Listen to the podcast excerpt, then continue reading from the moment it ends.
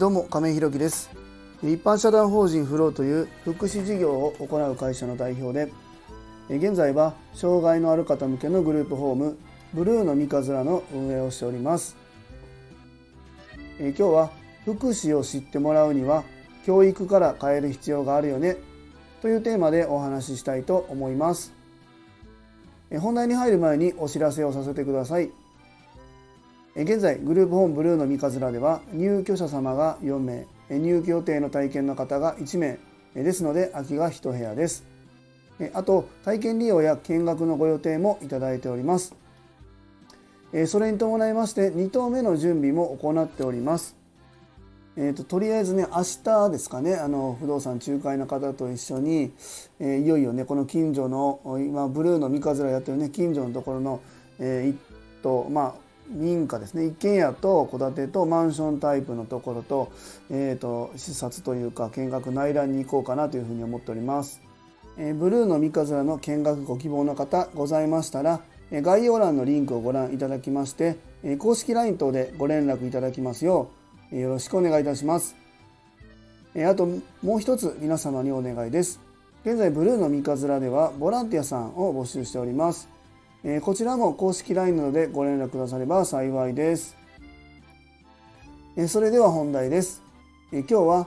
福祉を知ってもらうには教育から変える必要があるよねというテーマでお話ししたいと思います。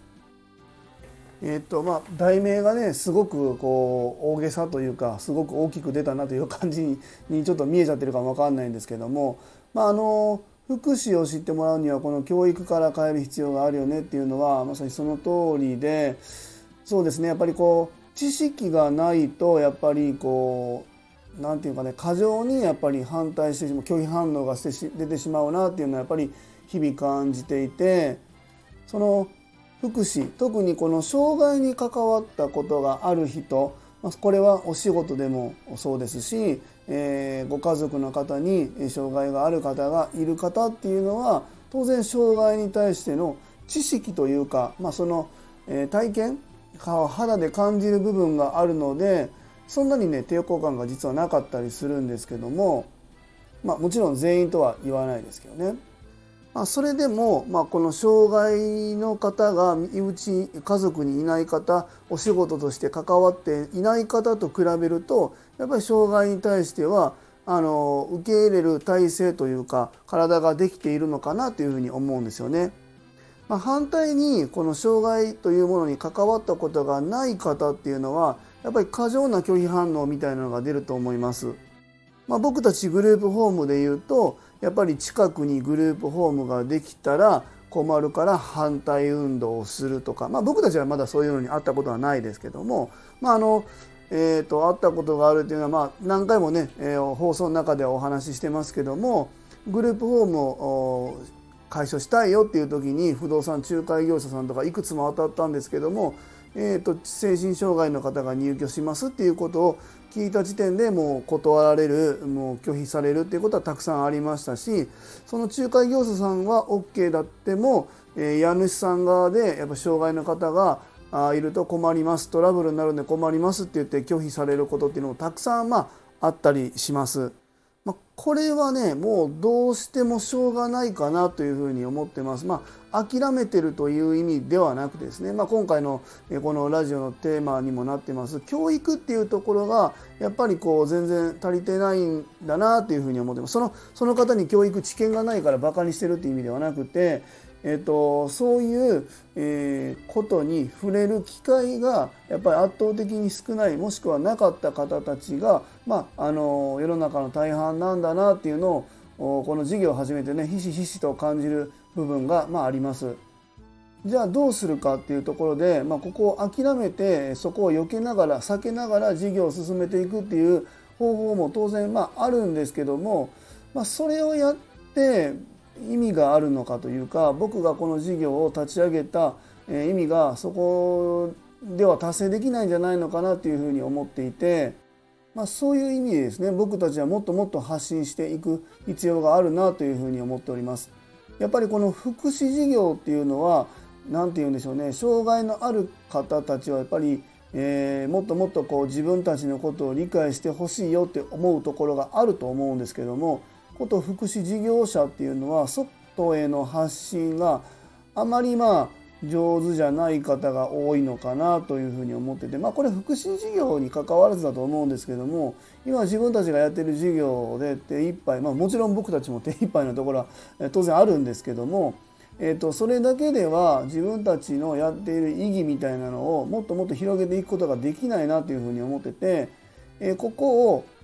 何て言うんだろうなしっかり理解してもらえる人を増やしていこうと思うとですね自分たちがやっている事業内容またこの社会に対する意義みたいなのをもっともっと発信していく必要が、まあ、あるなというふうに思ってます。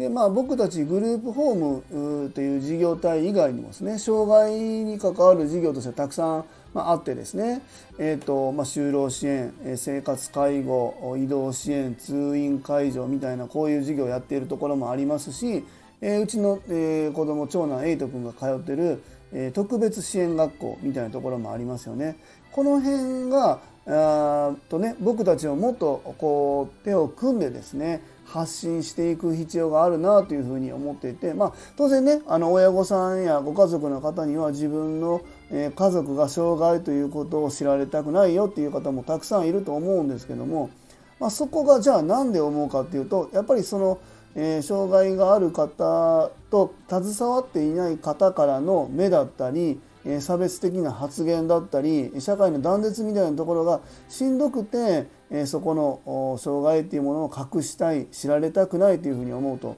思うんですよね。じゃあこの障害に対するこの断絶とか差別的な発言みたいなのが解消されればなかなかねこれ解消ゼロになるっていうことはもしかしたら少ないかも分かんないですけども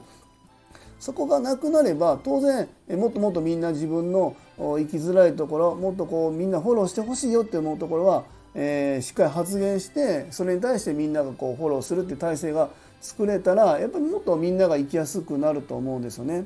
そのためにはやっぱりこういう特別支援学校だったり僕たちのような事業者だったり、まあ、行政も含めてね、えー、こう手を取り合って、えー、もっともっと発信していく必要があるなというふうに思います。でやっぱりこの福祉事業者っていうのはまああのこれがいいとか悪いとかではないんですけども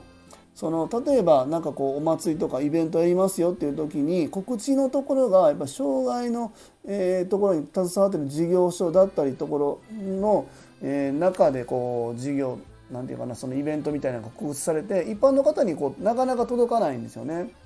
当然中にいる人たちは楽しめたりこう有意義な時間を過ごせたりは特にあると思うんですけども、うんと、なかなか外に広がっていかないというかえ本来はもっと外の方って言ったら変ですけども障害が、え、ある方が身内にいないご家族にいない方に届けようと思うと外への発信っていうのがすごく大切になってきてその発信がその方の知見になって障害っていうものに対する垣根みたいなのところ溝みたいなところがどんどん埋まっていくんじゃないのかなというふうに思います。そういう意味でもねやっぱり僕たち事業者側行政またそういう特別支援学校みたいなあの公共の、まあ、そういう施設というか事業みたいなところ等が一体になってですね、えー、その地域に対して町に対して発信していく教育の場を作っていく必要があるなというふうに思っております。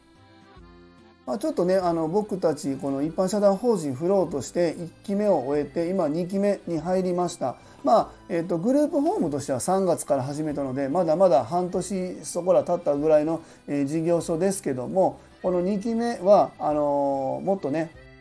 えーと行政だったり、まあ、そういうまあ、例えば政治のところだったりですねそういうところともっとこう密接に関わってですねこの福祉事業っていうところを広めていけたらなというふうに思っております。え今日は福祉を知ってもらうには教育から変える必要があるよねというテーマでお話しさせていただきました。え最後までお聴きくださりありがとうございます。え次回の放送もよろしくお願いいたします。え今日も素敵な一日をお過ごしください。一般社団法人フローの亀井宏樹でした。アビアント